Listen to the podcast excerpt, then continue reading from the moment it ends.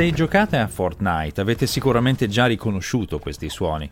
Quello che magari non avete notato come gamer appassionati è che Fortnite fa uso dei cosiddetti dark pattern, ossia di veri e propri inganni informatici per far spendere soldi ai giocatori e per questo, e per la mancata protezione dei minori, la sua casa produttrice ha ricevuto una mega multa complessiva di 520 milioni di dollari. Se vi interessa sapere cosa sono questi dark pattern, volete gli aggiornamenti di fine anno sulle caotiche evoluzioni di Twitter e desiderate conoscere i trucchi e le trappole imbarazzanti di Lenza AI, la popolarissima app che genera avatar stupendi, ma a volte troppo espliciti, usando una manciata di nostre foto. Benvenuti alla puntata del 23 dicembre 2022 del Disinformatico, il podcast della radio televisione svizzera dedicato alle notizie e alle storie strane dell'informatica. Io sono Paolo Attivissimo.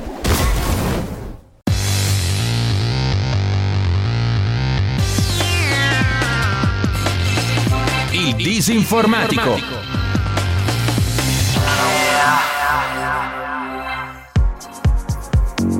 La Federal Trade Commission, un organo governativo di protezione dei consumatori, ha raggiunto un accordo con Epic Games, la casa produttrice di Fortnite, ordinandole di pagare ben 520 milioni di dollari di risarcimenti per aver violato le norme sulla protezione dei minori e per aver usato i cosiddetti dark pattern per indurre milioni di giocatori a fare acquisti involontari.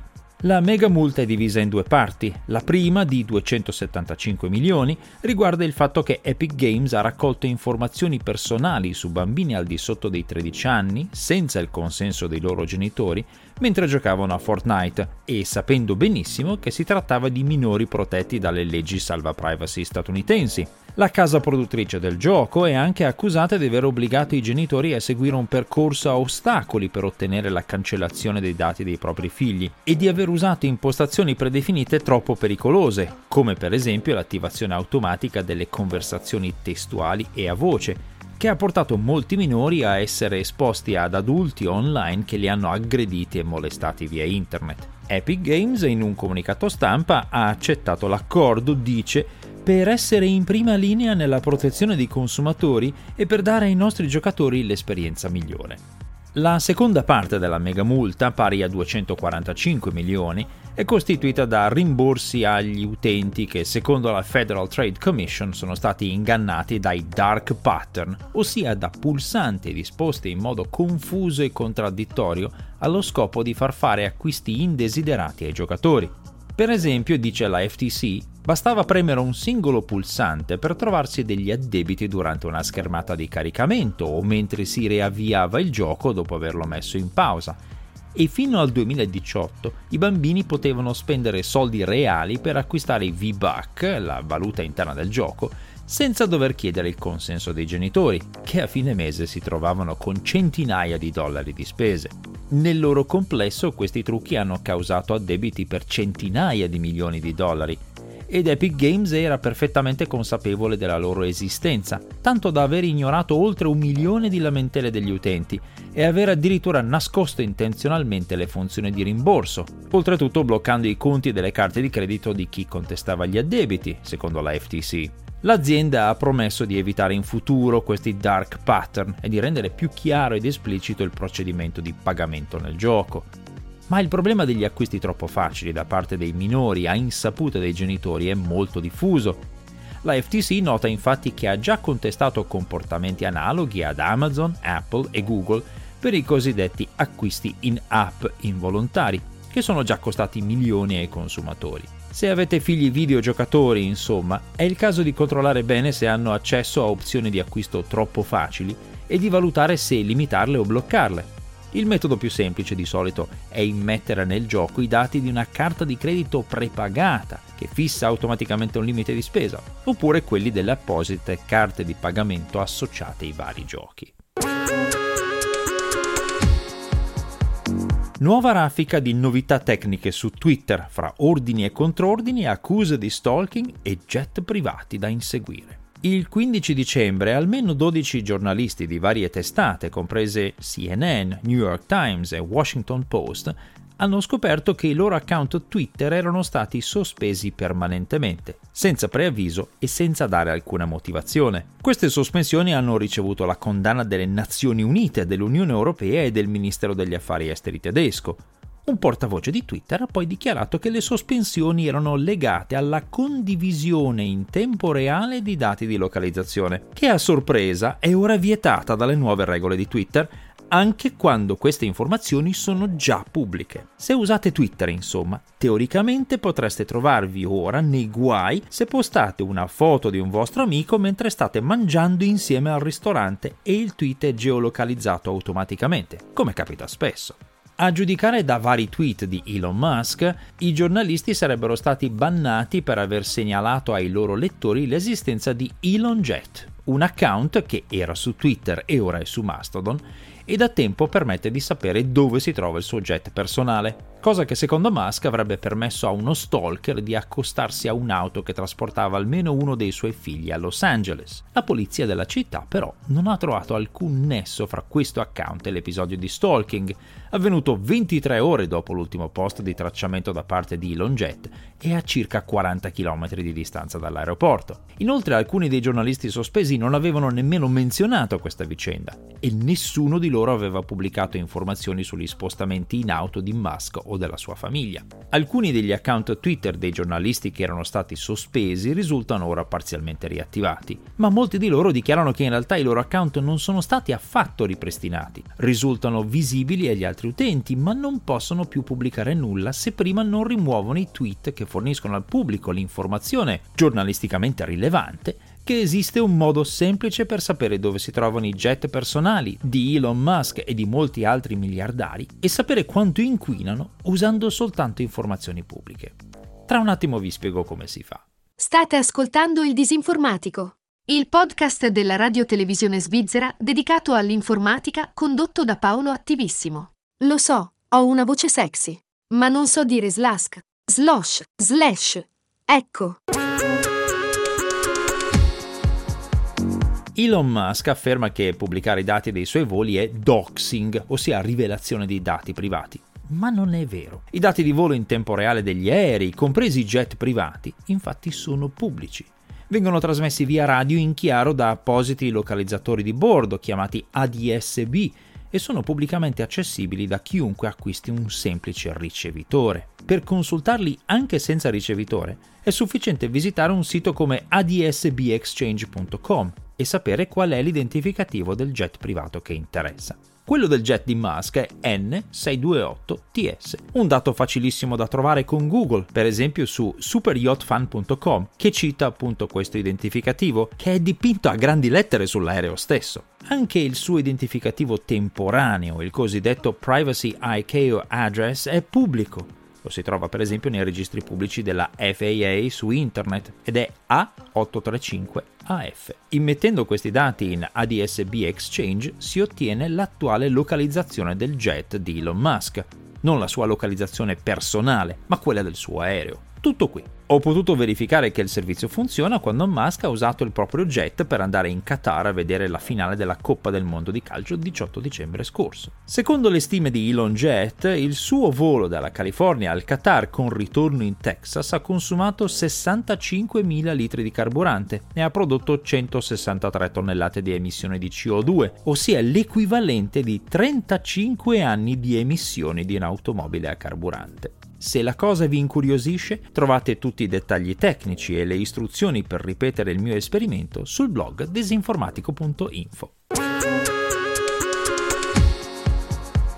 Ci sono state anche altre due novità tecniche di Twitter. La prima è stata il divieto di postare riferimenti ai social network concorrenti. Il 16 dicembre Twitter ha infatti iniziato a impedire agli utenti di condividere qualunque link che portasse al social network alternativo Mastodon, indicando falsamente che si trattava di un link, cito testualmente, potenzialmente dannoso. Twitter ha anche bloccato l'inclusione di qualunque link a Mastodon nelle informazioni dei profili, con un avviso altrettanto falso che affermava che era considerato pericoloso malware. Ma nei giorni successivi questi blocchi sono stati revocati dopo le proteste degli utenti, per cui ora è possibile pubblicare tweet che contengano link a Mastodon e includere questo tipo di link anche nella propria bio su Twitter. La seconda novità è durata meno della prima. Il 18 dicembre l'account ufficiale Twitter Support ha annunciato che sarebbero stati rimossi, cito, gli account creati solo allo scopo di promuovere altre piattaforme social e il contenuto contenente link o nomi utenti per le seguenti piattaforme: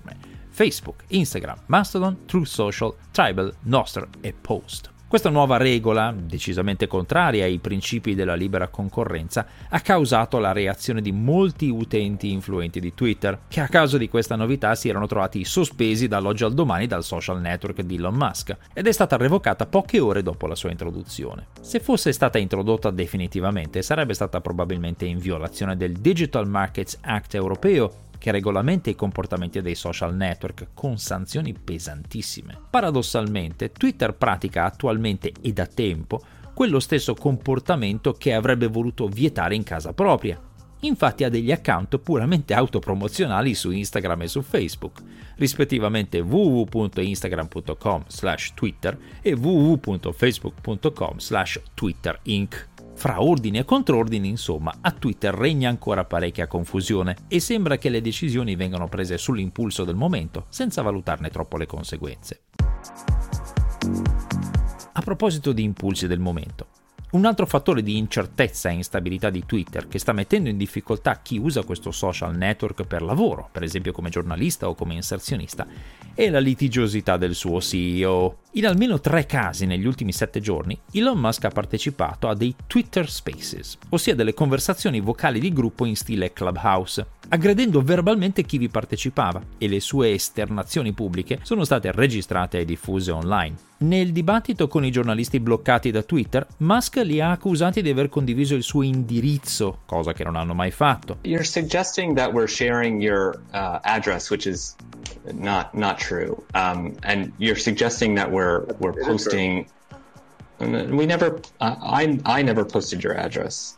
You posted a link to the address in una discussione fra esperti di marketing pubblicitario li ha interrotti affermando che stavano dicendo stupidaggini quando in realtà stavano parlando delle basi di come funziona la pubblicità nei social. He's just talking nonsense, thanks. E in una conversazione con ex ingegneri informatici di Twitter, quando uno di loro gli ha chiesto di descrivere tecnicamente cosa non andasse bene nell'attuale software del social, ha tagliato corto e gli ha dato del jackass, ossia dell'ignorante. What's so abnormal about this stack versus every other large scale system on the planet, buddy? Come on. Amazing. Wow, you're a jackass.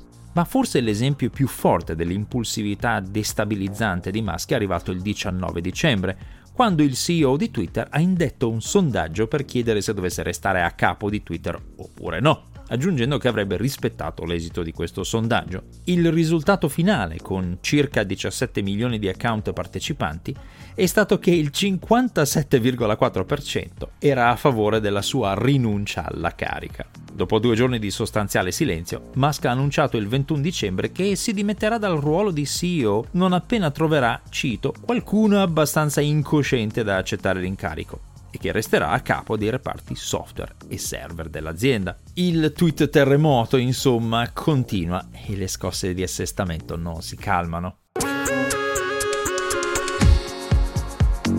Moltissime persone stanno usando la funzione Magic Avatar dell'app Lenza AI per crearsi dei ritratti personali digitali stilizzati, da usare per esempio come immagini dei profili social, ma anche per puro divertimento e i risultati sono davvero notevoli.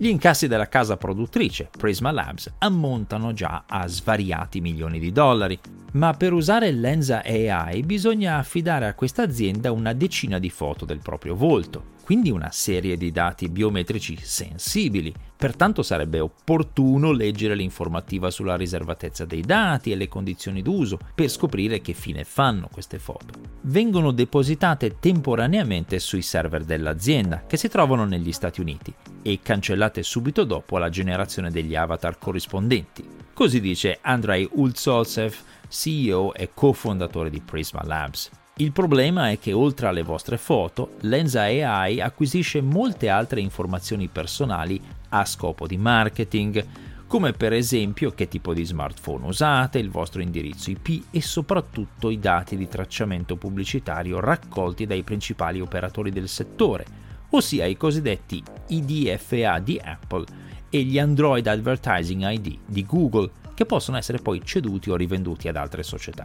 Potete disabilitare questa raccolta di dati andando nelle apposite impostazioni di iOS o di Android e seguendo le istruzioni fornite nell'informativa di Lenza AI. Ci sono anche alcune precauzioni che riguardano in particolare i bambini e le donne. Mandare a Lenza AI immagini di bambini è contrario alle condizioni d'uso e produce risultati che mi limito a definire inquietanti. Per le donne, invece, Lenza AI ha una spiccata tendenza a generare immagini fortemente sessualizzate. L'app spesso genera nudi integrali e pose molto esplicite, anche se si mandano solo fotografie del proprio volto. Stranamente non sembra esserci lo stesso problema per gli uomini. Per loro vengono generate solitamente immagini in stile eroico o comunque ritratti normali. Ma il problema più grave è che è possibile usare Lenza AI per generare immagini pornografiche realistiche di altre persone in modo pericolosamente semplice. Se si appiccica rozzamente con Photoshop il volto di una persona su immagini esplicite di un'altra, Lenza AI fonde perfettamente le due immagini. Lens AI usa una versione del software di intelligenza artificiale Stable Diffusion che è dotata di filtri che in teoria dovrebbero bloccare le immagini non adatte. Ma a quanto risulta dai test effettuati dai ricercatori, questi filtri vanno in tilt se si usa una serie appositamente confezionata di immagini. Le immagini pornografiche false di celebrità o di persone comuni usate spesso come strumenti di aggressione, bullismo o umiliazione purtroppo non sono una novità, ma generarle prima richiedeva una notevole competenza nell'uso di programmi di fotoritocchi e questo ne frenava almeno leggermente la produzione e l'abuso. Ora invece grazie a Lens AI questo ostacolo non esiste più. Bastano un telefonino e pochi dollari. Prisma Labs ha dichiarato che sta prendendo delle misure tecniche per risolvere questo problema, ma l'avvento generale di questi software di intelligenza artificiale sta creando un pantano etico che sta già spingendo alcuni governi, come per esempio quello britannico, a valutare leggi che criminalizzino la disseminazione di foto intime generate artificialmente senza consenso. Nel frattempo è forse il caso di ridurre, se possibile, la quantità di fotografie dei nostri volti che mettiamo a disposizione di chiunque pubblicandole sui social network. L'intelligenza artificiale purtroppo non aiuta a contrastare la cattiveria naturale. E per finire in bellezza l'anno con una buona notizia, ricordate il caso della persona frodata su PayPal che aveva sbagliato la procedura di invio di denaro al proprio conto Post Finance e che aveva trovato ad accoglierla guarda caso un utente che aveva scelto come nome Post Finance senza obiezione da parte di PayPal? Ne avevo parlato nella puntata del 16 dicembre scorso. Oggi mi è arrivata dalla vittima la notizia che PayPal le ha restituito tutto il maltolto, che ammontava a 2000 franchi. Un buon modo di concludere l'anno e anche questo podcast. Si conclude infatti qui con i miei ringraziamenti per l'ascolto e gli auguri di fine anno questa puntata del Disinformatico, che è l'ultima dell'anno. La prossima verrà pubblicata il 13 gennaio 2023, come sempre presso www.rsi.ch slash il disinformatico e su tutte le principali piattaforme podcast. La trascrizione integrale di questa puntata, con i link e le fonti di riferimento e diversi approfondimenti, è pubblicata presso disinformatico.info. Se avete segnalazioni, commenti o correzioni potete contattarmi via mail all'indirizzo paolo.attivissimo-rsi.ch. Di nuovo auguri e a presto!